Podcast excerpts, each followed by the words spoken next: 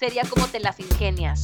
Los latinos nos las ingeniamos para resolver problemas desde pequeños, grandes. Entonces, si tú estás en tu país de origen y quieres venir a Estados Unidos o a cualquier otro país, migrar, ya te preparaste. O sea, la vida ya te preparó por la misma cultura que tenemos, por la misma visión de las cosas que tenemos, por nuestra misma idiosincrasia. Estamos preparados para pasar cualquiera de los retos que nos pongan enfrente. Entonces sí, no hay que tener miedo.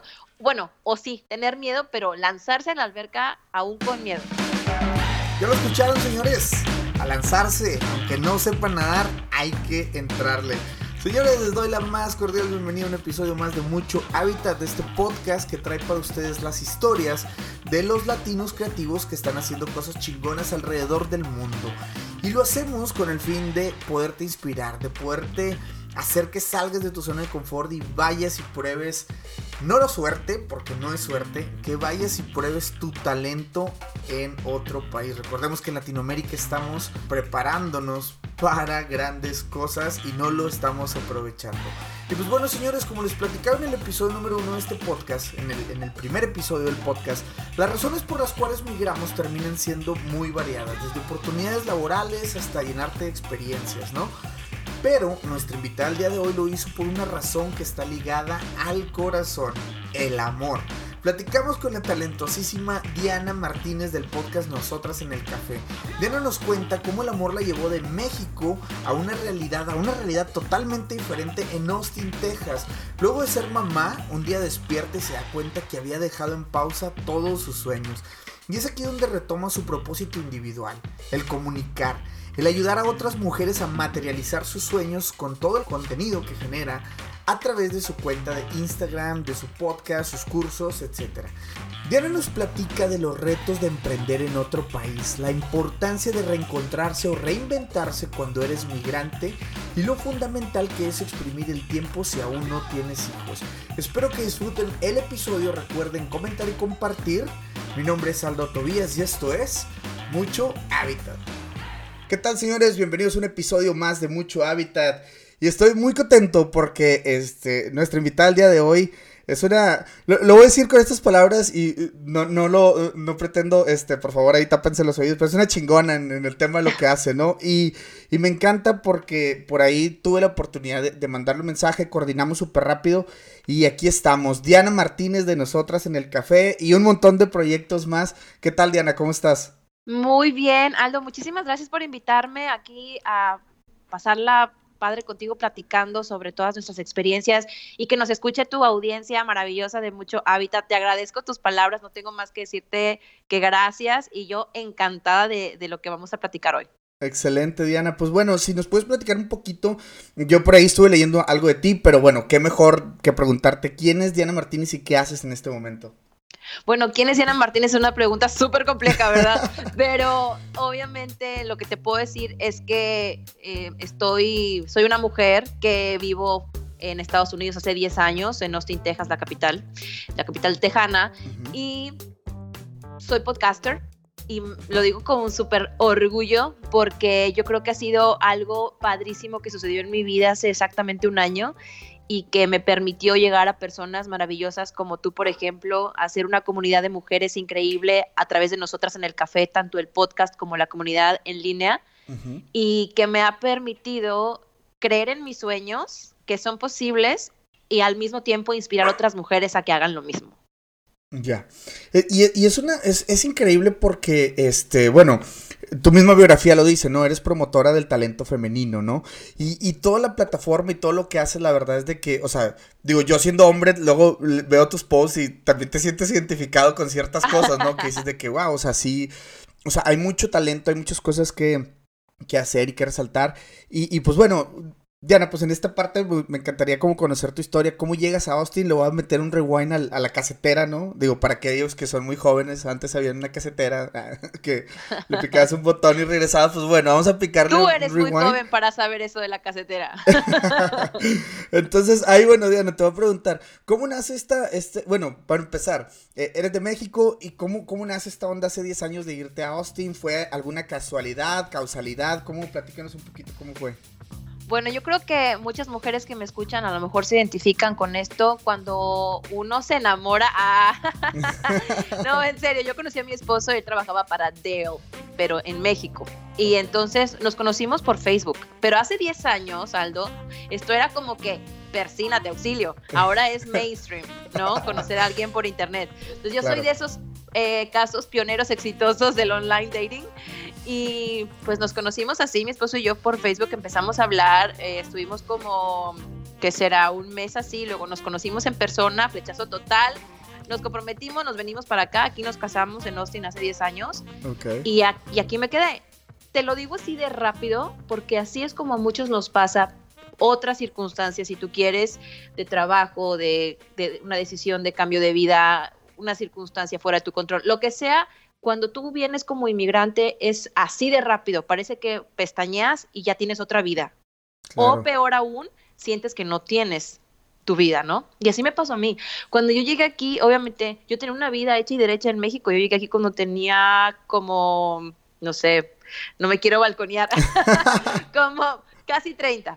Entonces, haz de cuenta que yo ya tenía casi 30 años, yo tenía un trabajo que me encantaba, tenía mi círculo de amigos, tenía pues muchos planes, proyectos, y por supuesto que llegas a otro país y todo te cambia y dices, claro, ¿qué hago? Entonces, ahí quiero decirle a toda tu audiencia que yo sé que se van a identificar, y los que están pensando cambiarse de país, esto es súper importante.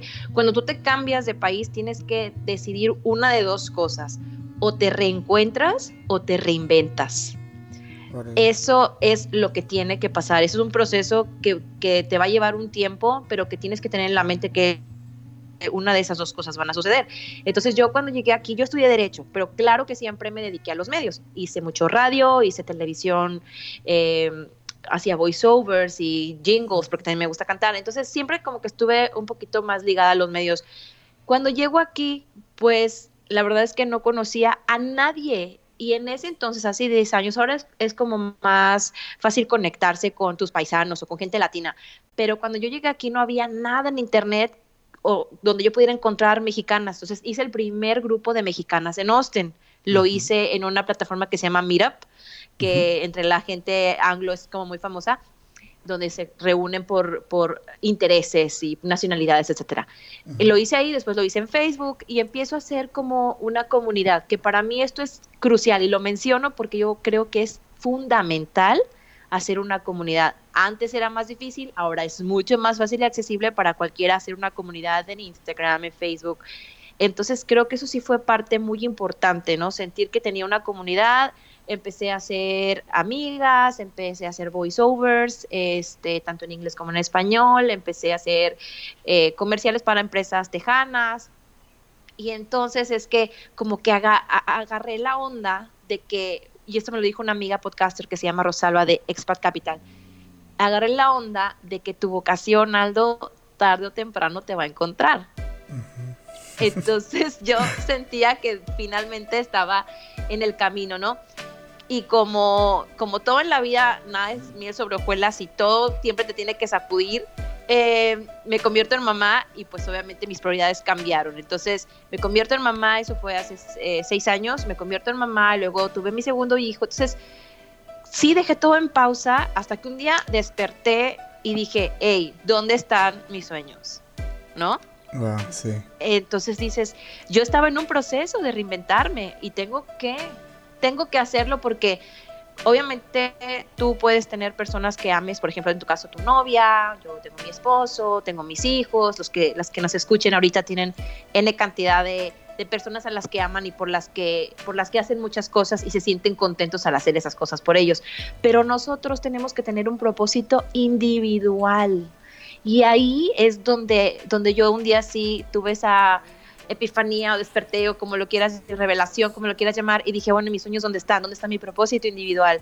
Y es que empecé a hacer este trabajo de nuevo, de saber que yo tenía que poner mi mensaje allá afuera, porque independientemente que me escuchara 1, 10, 100,000 personas, iba a ser un impacto en alguien, y eso es lo que yo quería. Entonces lanzo el podcast Nosotras en el Café el 8 de marzo, Día Internacional de la Mujer, hace un año, en 2019, y la verdad es que no tenía ni idea, me pasé horas que no sabes, en YouTube, en Google, tratando de... Porque yo había hecho radio, pero el podcast, y tú lo debes saber como podcaster, es otro universo. Sí, o sea, claro. Es otro universo, es toda una metodología diferente, un marketing diferente, es otro rollo. Entonces me pasé horas sufriendo, llorando, literal llorando en mi computadora. Y hasta que, bueno, lo saco y la verdad es que todo fue yendo súper orgánico. Cuando tú eres auténtico, así como yo veo que tú eres con Mucho Hábitat, que me encanta tu cuenta, me eché un clavado al Instagram tuyo y me encantó. Cuando eres auténtico, la gente lo siente y la gente conecta. O sea, tú tienes 90 posts y tienes más de 1,000 followers. O sea, la gente está conectando muchísimo con tu contenido. Entonces, cuando tú eres real, cuando eres auténtico, cuando la gente siente que hay esa pasión, que hay ese mensaje real, genuino, pues van a conectar contigo. Y es algo que, te digo, cometí muchos errores al principio con mi podcast porque no sabía nada, pero de 2019 para acá, el podcast en descargas y en visibilidad ha crecido un 400% year over year. Entonces, yo creo que eso es, yo creo que la lección de todo esto es reencuéntrate o reinvéntate, échale muchas ganas a sacar adelante tus sueños y no temas a cometer errores, porque tarde o temprano vas a recibir una recompensa muy grande a todo tu esfuerzo. Wow, me encanta porque sí, justamente, o sea, como tocas todos los puntos, ¿no? Que luego implica cuando migras y estás en otra parte. Me encanta esta parte que dices, o te reencuentras o te reinventas, ¿no? Una de dos. Y a partir de esta vertiente empiezas a explorar nuevas cosas y empiezan a llegar cosas a tu vida y empiezas como a ver la vida de otra manera, ¿no? Porque... hay que entender también, y para toda la gente que nos escucha, o sea, cuando te vas a vivir a otro país, literal, o sea, las cosas cambian, como tú dices, en un abrir y cerrar de ojos todo es diferente, no hay lugar como en casa, o sea, prepárense también para entender que cuando sales de tu país o ciudad o algo, pues bueno, o sea, vas a perder esos círculos, y lo importante de llegar a hacer nuevos círculos, ¿no? Y no quedarte en una burbuja. Yo escuchaba uno de tus episodios, el cual era de que qué tan difícil es hacer amigos, amigas en el nuevo país, ¿no? Y encuentras como opiniones encontradas y digo, temas vastos como para decir el tema de la legalidad en el país, el tema de que si son, o sea, que cómo la gente está educando. Bueno, en este caso me toca platicar contigo, Diana, que eres mamá, y el caso, por ejemplo, de llegar y o sea, quieres lo mejor para tus hijos, los educas con la cultura del país que estás o con tu cultura para que no la pierdan. Entonces, hay un montón de cosas referente a este tema y me encanta que estés en este episodio para preguntarte, como mamá, ¿cuál es el reto más difícil que tú vives, o sea, como migrante, y con el tema de pues, tus hijos, ¿no? ¿Cuál es el reto mayor a vencer en esta nueva normalidad que te toca? Bueno, yo creo que todas las mamás tenemos un montón de retos, independientemente que seamos migrantes o no. El simple hecho de ser mujeres y ser madres es un reto gigante, porque tienes encima de ti muchas expectativas, sea en el país donde estés, por supuesto, ¿no? Muchas expectativas, hay mucha carga emocional, y ahí sí me voy a meter un poquito en el tema del feminismo porque me encanta. Además, creo que sí hay muchos paradigmas que romper respecto a la maternidad y la paternidad, ¿no? Yo creo que recaen muchas cosas, como te digo, tanto materialmente como emocionalmente sobre las mujeres. Okay. Por ejemplo, tú cuando ves que vamos a suponer, en México tan fácil, cuando ves que si el niño se enferma, el papá se lo lleva al trabajo. O sea, si un niño se enferma, puede ser que tú te encuentres en el escenario de que la mamá se lo tuvo que llevar al trabajo porque el niño se sentía mal. O sea, son cosas que recaen sobre nosotras. Ya cuando le pones esta pincelada de ser inmigrante, pues obviamente también tienes otros retos un tanto diferentes, como por ejemplo mantener el lenguaje. Para mí es muy importante que mis hijos hablen español. Claro. Entonces, esa parte del bilingüismo, y no solamente el bilingüismo, sino el biculturalismo, para mí es súper importante, y es un reto bien grande porque los niños obviamente nacieron aquí, su idioma es el inglés. O sea, ellos, si por ejemplo en mi casa se habla español, pero tan pronto mis hijos con otras amigas mexicanas que también en su casa hablan español, es como la regla, ¿no? Tan pronto los niños se encuentran entre ellos, Aldo, entre ellos hablan inglés y no hay poder humano que los haga hablar en español. Porque ellos es su idioma, porque es su mundo, porque es su cultura. Obviamente tienen, nosotras empujamos mucho, y hablo de nosotras porque mis amigas y yo estamos con el mismo canal, empujamos mucho que no pierdan este amor por la cultura, enseñarles mucha historia. Creo que eso es básico. Cuando los niños conocen la historia de hombres y mujeres grandiosos mexicanos, en mi caso que soy de México, pero si de cualquier, si tú eres de otro país de Latinoamérica, uh-huh. Si tú les enseñas la historia de hombres y mujeres valientes que hicieron por su país, si les muestras estas grandes civilizaciones como la civilización maya, la olmeca, y les hablas de estas cosas maravillosas que no se hablan en los libros de historia, obviamente aquí en Estados Unidos, uh-huh. Les estás generando a ellos un sentimiento de orgullo. Tal vez no se sienten mexicanos. La verdad es que mis hijos me dicen, ay, sí, yo soy un poquito mexicano, me dicen, ¿no? Pero no ellos se sienten americanos, son americanos, nos llevan aquí. Pero sí tienen ese orgullo de saber que su mamá es mexicana, que ellos tienen una parte mexicana en ellos, y para mí ese es un gran reto. Creo que como mamás es un gran reto eso de ser bilingüe y bicultural. Claro. Y pues también, como te decía, como mamá en general, pues el reto más grande es conciliar tus deberes como madre, que también es algo que tú quieres hacer, es inherente a ti, amas a tus hijos, quieres cuidarlos, estar con ellos, y al mismo tiempo conciliar con llegar a ese punto en el que cumples tus sueños, en el que persigues tus metas, en el que haces realidad un proyecto, en que estás impactando, que quieres dejar un legado personal. Bueno, ese es el reto más grande, conciliar esas dos cosas. Definitivamente lo que les voy a comentar a continuación nos consterna a todos. No importa si eres diseñador, ingeniera, taxista o ama de casa. Es un tema relevante para nuestro día a día. Se trata del tema del ahorro y de lo lejos que estamos de este buen hábito. Y es que nadie nos enseñó ni a practicarlo, ni todos los beneficios de hacerlo.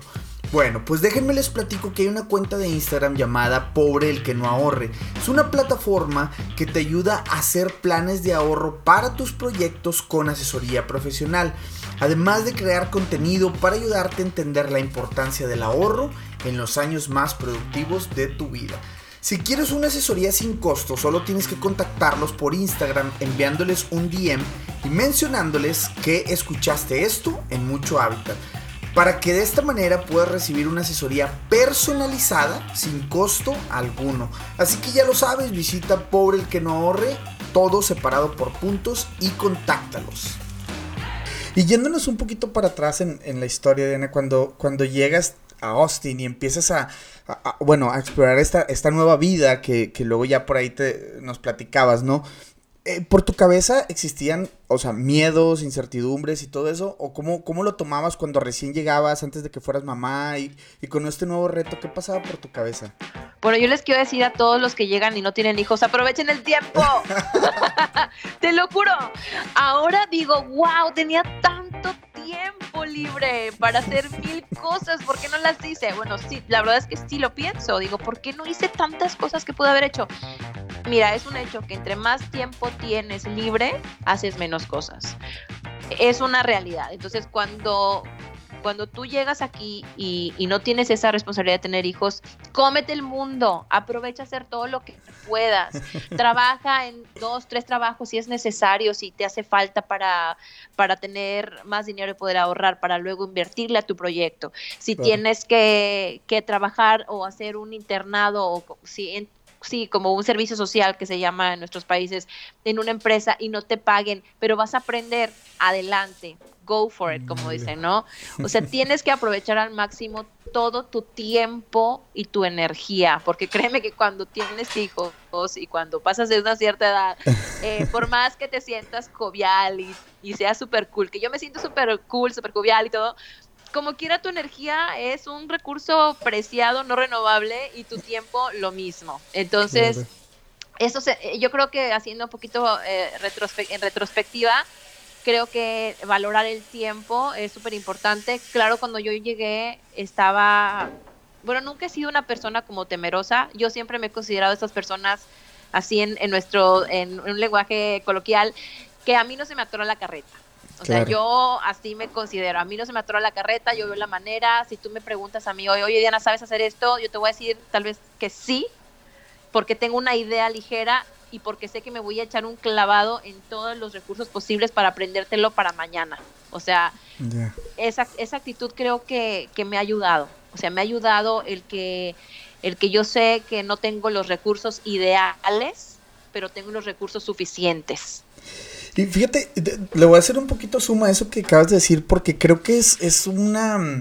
Digo, sí es de personalidad, eso lo entiendo, pero creo que también es digamos como un pattern que existe entre los latinos, ¿no? Que a veces no tenemos todo a la perfección, pero hacemos que las cosas sucedan, ¿no? Y esa parte es donde a mí me encanta como traerlo al podcast y decirle a la gente que Latinoamérica, México en general, bueno, yo porque pues soy de allá y todo, termina como preparándonos para, si me explico, con muy poquito, o sea, más bien, como que en un modo muy difícil del videojuego, ¿no? Te está preparando por muchos entes y todo, de manera que cuando migras, pues, no tienes que, o sea, no te distraen ese tipo de cosas que te distraían en el otro país, ¿no? En el país donde eres. Entonces, esa parte como de, o sea, de sacar los recursos de que, ¿cómo explico? Poder saber que con lo que tengas puedes hacer cosas grandes. Y eso, pues, digo, la verdad es de que está increíble que lo menciones, porque creo que muchos de la gente que nos está escuchando y por ahí tiene las ganas de irse a otro país, o sea, necesita como, entender que no todo va a ser perfecto en ningún lado, entonces tienes que empezar. O sea, comienza este post, no sé si sea una frase de alguien, la verdad yo lo leí, que o sea, comienza tarde, comienza con flojera, comienza como sea, pero comienza ya, o sea, hazlo ya, y eso eventualmente te va a traer algún resultado, ¿no? Exactamente, me encanta que lo menciones, me encanta que menciones que todos los latinos tenemos eso, aquí se llama resourceful en inglés, okay. Y no tiene una traducción literal ser resourceful, pero creo que si lo podemos... traducir con varias palabras, que ya ves que en español usamos muchas palabras para cosas que en inglés claro. es una, sería como te las ingenias. Los latinos nos las ingeniamos para resolver problemas desde pequeños, grandes. Entonces, si tú estás en tu país de origen y quieres venir a Estados Unidos o a cualquier otro país, migrar, ya te preparaste. O sea, la vida ya te preparó por la misma cultura que tenemos, por la misma visión de las cosas que tenemos, por nuestra misma idiosincrasia. Estamos preparados para pasar cualquiera de los retos que nos pongan enfrente. Entonces, sí, no hay que tener miedo. Bueno, o sí, tener miedo, pero lanzarse en la alberca aún con miedo, como decías sí. tú. Sí, claro, es que eso es una parte inevitable, creo, y el solo hecho de llegar a lo desconocido, ¿no? Ya te genera una cierta incertidumbre, sin embargo, pues, justamente el podcast se trata de eso, ¿no? De recolectar las historias de quien ya lo hizo y que entiendas que todos teníamos miedo, que todos teníamos incertidumbres, que todos, o sea, teníamos dudas, pues, de cómo iba a resultar nuestra vida después de migrar y que al final de cuentas, pues, todos estamos aquí. Y ahí viene mi segunda parte de las preguntas, de estos retos, que ha sido, o sea, ya te lo pregunté, ¿no? O sea, lo más difícil como mamá, lo más difícil llegando, y en el tema de emprender y en el tema de seguir tu sueño, ¿qué ha sido lo más difícil hacerlo desde otro país? Porque entiéndase que, por ejemplo, yo muchas veces aquí, junto con mi novia, emprendemos y tenemos varios emprendimientos y estamos haciendo cosas, y la verdad es de que siempre que lo pensamos es de que, por ejemplo, bueno, o sea, sí platicándote un poco el tema de, mi novia lanzó una línea de panties para chicas que hacen ejercicio, ¿no? Y bueno, yo también ahí me asocié con el tema de marketing y todo el rollo, pero por ejemplo, la primera vez que lo pensábamos era como que, aquí no conozco a nadie, a una señora que sepa coser, o a una costurera, o a alguien que nos explique de las telas, o a alguien, ¿sí me explico? Entonces, en tu país creo que tenemos todos esos como personajes o recursos que luego podemos acudir, o incluso para mudarte, ¿no? Te estás mudando de casa y es como que conoces al primo del tío del amigo que tiene una camioneta y que te echa la mano con los muebles, etcétera. Entonces aquí es un poquito más como, por eso existen las compañías como U-Haul y como todas estas compañías, ¿no? De que aquí no hay esos recursos, entonces pues hay negocios para solventar esos recursos, ¿no? Y es esta parte donde quería como platicarte, o sea, ok, decides voy a hacer mi tema del podcast. Me dices que estuviste por ahí colaborando con clientes en Estados Unidos. Pero ¿cómo empezaste? ¿Cómo emprendiste fuera de México? Y ¿qué tan difícil fue? Platícanos esa parte. Bueno, yo creo que en esta parte lo que mencionas es súper importante. Aquí es, bueno, yo creo que en muchos países que no son latinos está muy arraigada la cultura de hágalo usted mismo. Uh-huh.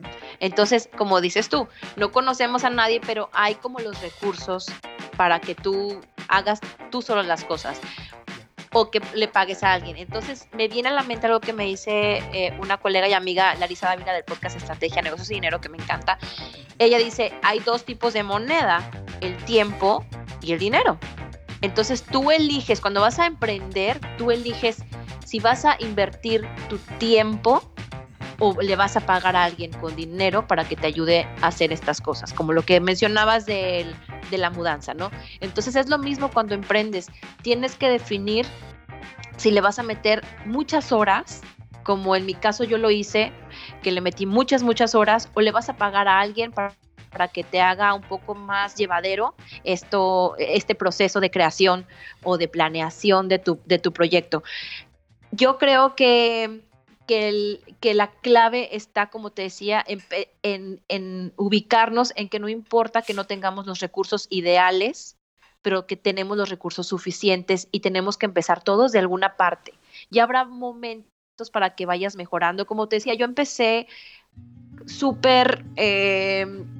estaba yo en pañales en esto del podcasting hace un año, pero te puedo decir que hoy por hoy yo me considero una experta y hoy por hoy estoy dando consultorías de podcasting, porque cuando estás en otro país tienes que meterle todo al asador porque hay mucha competencia. Entonces sí creo que es un proceso bien revelador para cada persona. O sea, emprender en otro país, yo creo que te ha pasado, Aldo, emprender en otro país te hace conocerte mejor y ver cuáles son estas capacidades que a lo mejor antes no sabías porque tenías a quien te ayudara, tenías al, como dices tú, al primo que venía y te echaba la mano. Aquí claro. Estás tú, o sea, en ese caso tú y tu novia, viendo cómo levantan esta empresa que están entre los dos haciendo. Entonces claro. Yo sí pienso que cuando emprendes en otro país estás un poquito más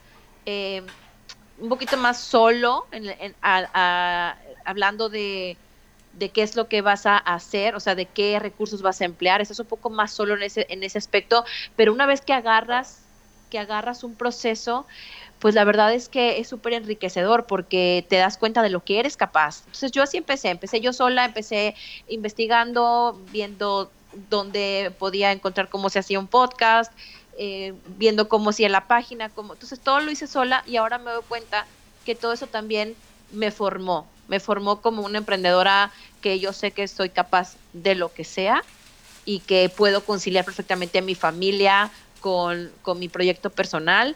Entonces yo lo resumiría en eso, en que te conoces mucho mejor siendo emprendedor en otro país que si lo hicieras en tu propio país. Totalmente de acuerdo, Diana, y quisiera preguntarte este tema que, pues bueno, tú el hecho de todas las mujeres que entrevistas en tu podcast y todo este contenido que estás generando y platicando un poco de emprendimiento, me gustaría preguntarte la diferencia que tú ves de emprender como mujer en México, lo que te tocó hacer en México, o lo que sabes por ahí que te han contado, a hacerlo como mujer en Estados Unidos, ¿no? Por ahí, bueno, hemos tenido invitadas en el podcast que nos han platicado, por ejemplo, aquí voy a mencionar Alma Esparza. Ella es originaria del DF, pero vivió mucho tiempo en Monterrey y es amiga de aquí de Vancouver, ¿no? Y ella nos contaba, por ejemplo, ella es ingeniera y ahorita en México ella veía como muchos topes en su rama, en su empresa, ¿no? Con el tema de la ingeniería, que era una empresa, eran empresas, era una industria muy como para hombres. Entonces ella, después de varios años, está aquí y ahora es directora de cadena de suministro en una de las empresas más grandes que hace montañas rusas, Dynamic Attraction se llama, a nivel wow. del mundo, y ella coordina un montón de gente. Entonces el puesto que tiene ella ahorita, nos comenta, es de que, o sea, en México hubiera sido tan difícil, o sea, haberlo logrado, que al final, o sea, hay una reflexión detrás. Entonces es una historia y me gustaría como ir escarbando más y tratar de recolectar más historias como estas a lo largo del podcast, ¿no? Y preguntarle como mujer, ¿cuál es la diferencia mayor que ves? ¿Y qué pudiéramos estar, qué podría estar haciendo la audiencia, las chicas, como para resolver estos problemas? Bueno, hablando de la situación en los países de Latinoamérica, específicamente en México, yo creo que no soy quien para dar un testimonio, no un testimonio, sino dar una crítica, porque es muy fácil ver los toros desde la barrera, ¿verdad? Claro. Sin embargo, sí me duele muchísimo ver cosas que todos vemos, como lo que ha pasado con las mujeres, con los feminicidios, y eso te da un termómetro de cómo se ve a las mujeres en México y en los países de Latinoamérica, y cómo este movimiento del 9 de marzo, por ejemplo, hizo que la gente al fin volteara a ver algo que ha estado mal desde hace muchísimos años y que tiene mucho que ver y que está incrustado en nuestra cultura, en nuestra idiosincrasia, en nuestra identidad, desgraciadamente. Entonces, esto obviamente se refleja en el ámbito laboral también. Yo creo que basta con darte cuenta que, por ejemplo, a una mujer en México, todavía hasta hace poco le preguntaban si estaba embarazada para saber si la contrataban o no. Que el tiempo de maternidad, o sea, el maternity leave o la licencia de maternidad en México es de las más cortas, o sea, claro, es de risa, no sé exactamente, ahorita no tengo el dato de cuánto es, pero ahora tú te das cuenta cómo esta brecha de género en otros países como Estados Unidos, en Europa, está siendo cada vez más pequeña esta brecha. Por ejemplo, aquí en Estados Unidos, Spotify da una licencia de maternidad de 6 meses a 1 año a las mujeres, y también están empezando a dar la licencia de paternidad también. Entonces, obviamente sí vamos un poco en México un poco más atrasados en ese sentido, en los derechos de las mujeres, en cómo las mujeres son percibidas, cómo son valoradas y cómo son pagadas también, que aquí también hay este tema de equal pay, que es un rollo que también se está luchando por eso. Claro. Siento que en México vamos un poco más atrasados, que por supuesto es mucho más difícil para las mujeres en las carreras STEM, que son esas de ingenierías y lo que mencionas de tecnología. Claro. Todavía hay muchísimo más rezago para que estas mujeres tengan acceso a estos puestos directivos, tengan acceso a estos puestos ejecutivos, pero vamos avanzando. A mí cuando me preguntaste qué podían hacer las mujeres en torno a esto, yo creo que es lo que están haciendo. En México es manifestarse, es alzar la voz. Nos inculcaron nuestra cultura, y yo he batallado mucho con eso. Nos han inculcado en agradar, en que tenemos que agradar, en que tenemos que ser súper lindas, que tenemos que calladitas nos vemos más bonitas, y aunque seamos mujeres empoderadas y bien acá inteligentes, lo que tú quieras, eso está en nuestro subconsciente. Entonces hay que irlo poco a poco desechando esas creencias arcaicas, entonces ir dándonos cuenta que en la medida que nosotras alcemos la voz, en la medida que reclamemos nuestros derechos y que vindiquemos el de alguien más, el derecho de alguien más, de otra mujer, vamos a ir, por supuesto, avanzando, y vamos a ir haciendo esta brecha de género mucho más estrecha. Claro, y creo que, pues de esta parte, desde esta trinchera, por ejemplo, acá en Mucho Hábitat, tratamos de apoyar esos movimientos, y por eso me interesaba también platicar mucho contigo de este tema, y obviamente, pues, seguir apoyando, ¿no? Te comentaba antes de empezar a grabar, tuvimos un episodio aquí también con Gabriela Salinas, quien hizo una encuesta acerca del tema del diseño en México y de service design en México, y había una brecha salarial también en este tema de diseño, que la verdad es de que a mí tampoco, no me parece justa, y creo que debemos de también nosotros alzar la voz y decir, pues, ¿por qué? O sea, ¿por qué existen estas brechas, no? O sea, somos tan capaces todos, y es como, no sé, también, o sea, pues obviamente tengo mi novia, mi hermana, mi mamá, ¿sabes? Entonces es como, ¿por qué? O sea, ¿por qué existe esto? Y pues bueno, desde esta trinchera, como te digo, también levantamos la mano por ahí, y pues bueno, Esperamos que vengan cambios importantes y cambios que la verdad nos hagan sentido a todos, ¿no? Que hagan sentido lo que estamos viviendo. Y Diana, antes de pasar ya a cerrar como el episodio, me gustaría un par de preguntas. Primero, como 3 cosas que tú le dirías a una persona que quiere emigrar, que quiere irse a otro país, a cualquier latino que esté pensando irse, no solo a Estados Unidos, pero probar suerte, no sé, a Rusia, donde sea, ¿no? Que ellos quieran ir a probar suerte o hacer cosas grandes. ¿Qué le podrías decir a esta persona? 3 cositas así como que tú dices que, bueno, enfócate en esto, esto y esto. ¿Qué pudiera hacer? Bueno, yo creo que es bastante... yo creo que cualquiera puede pensar en estas 3 cosas. Y dime tú si coincides conmigo. Lanzarse, para empezar, ¿no? Sí. Decidirse. O sea, decidirse a que, bueno, es algo que me está rondando la cabeza, es algo que mi corazón me lo está pidiendo. Como le quieras llamar, decídete y hazlo, y haz un plan, ¿no? Claro. Segundo, yo creo que es algo bien importante y es adáptate. Una vez que llegues a ese lugar, adáptate. Obviamente vas a tener una nostalgia por tu país y siempre vas a pensar en la gente que está en tu país y en tus costumbres bien bonitas, en lo maravilloso que es tu país de origen. Pero como dice Darwin, no sobrevive el más fuerte o el más inteligente, sobrevive el que se adapta. Entonces hay que adaptarse a la cultura, a las formas, a la etiqueta, investigar estas cosas, ¿no? Que parecieran súper evidentes, pero es importante hacer énfasis en eso. Y por supuesto el idioma. Si vas a un país donde el idioma no es tu idioma, tu lengua materna o tu lengua natal, exacto, pues sí, estudiar el idioma. Me ha pasado y no juzgo a nadie, ni critico ni nada, pero creo que sería mucho más fácil para esas personas que conozco, por ejemplo, que llevan años en Estados Unidos y no hablan inglés. Y claro, no es porque no lo puedan hablar o porque no lo puedan aprender, es porque hay una resistencia, a lo mejor es algo emocional, ¿no? No te quieres desprender de algo tan tuyo como tu lenguaje, o sientes a lo mejor en el subconsciente que no lo necesitas, pero sí es importante que estudien el idioma del lugar a donde van a ir, y como te dije, lanzarte. Yo creo que una vez que tú te lanzas a algo, pues la ley de la inercia te lo dice, ¿no? La inercia es la resistencia de un cuerpo a permanecer en su estado de quietud o de movilidad. Entonces, una vez que tú pateas una pelota, va a seguir rodando. Claro. Entonces, aplica eso para tu vida. Si me estás escuchando y tú piensas que vas a emigrar o piensas que quieres emprender, usa la ley de la inercia. Dale una patada a esa pelota y va a seguir rodando. Ya después ves si le haces trucos, si le mejoras, si haces esto o lo otro, pero lánzala. Oh, me encanta. Sí, creo que ese es como que el starting point, ¿no? De cualquier persona, empezar. Ya después vas iterando, vas haciendo cosas, cambios y todo, pero empezar yo creo que sería la clave, ¿no? Exacto.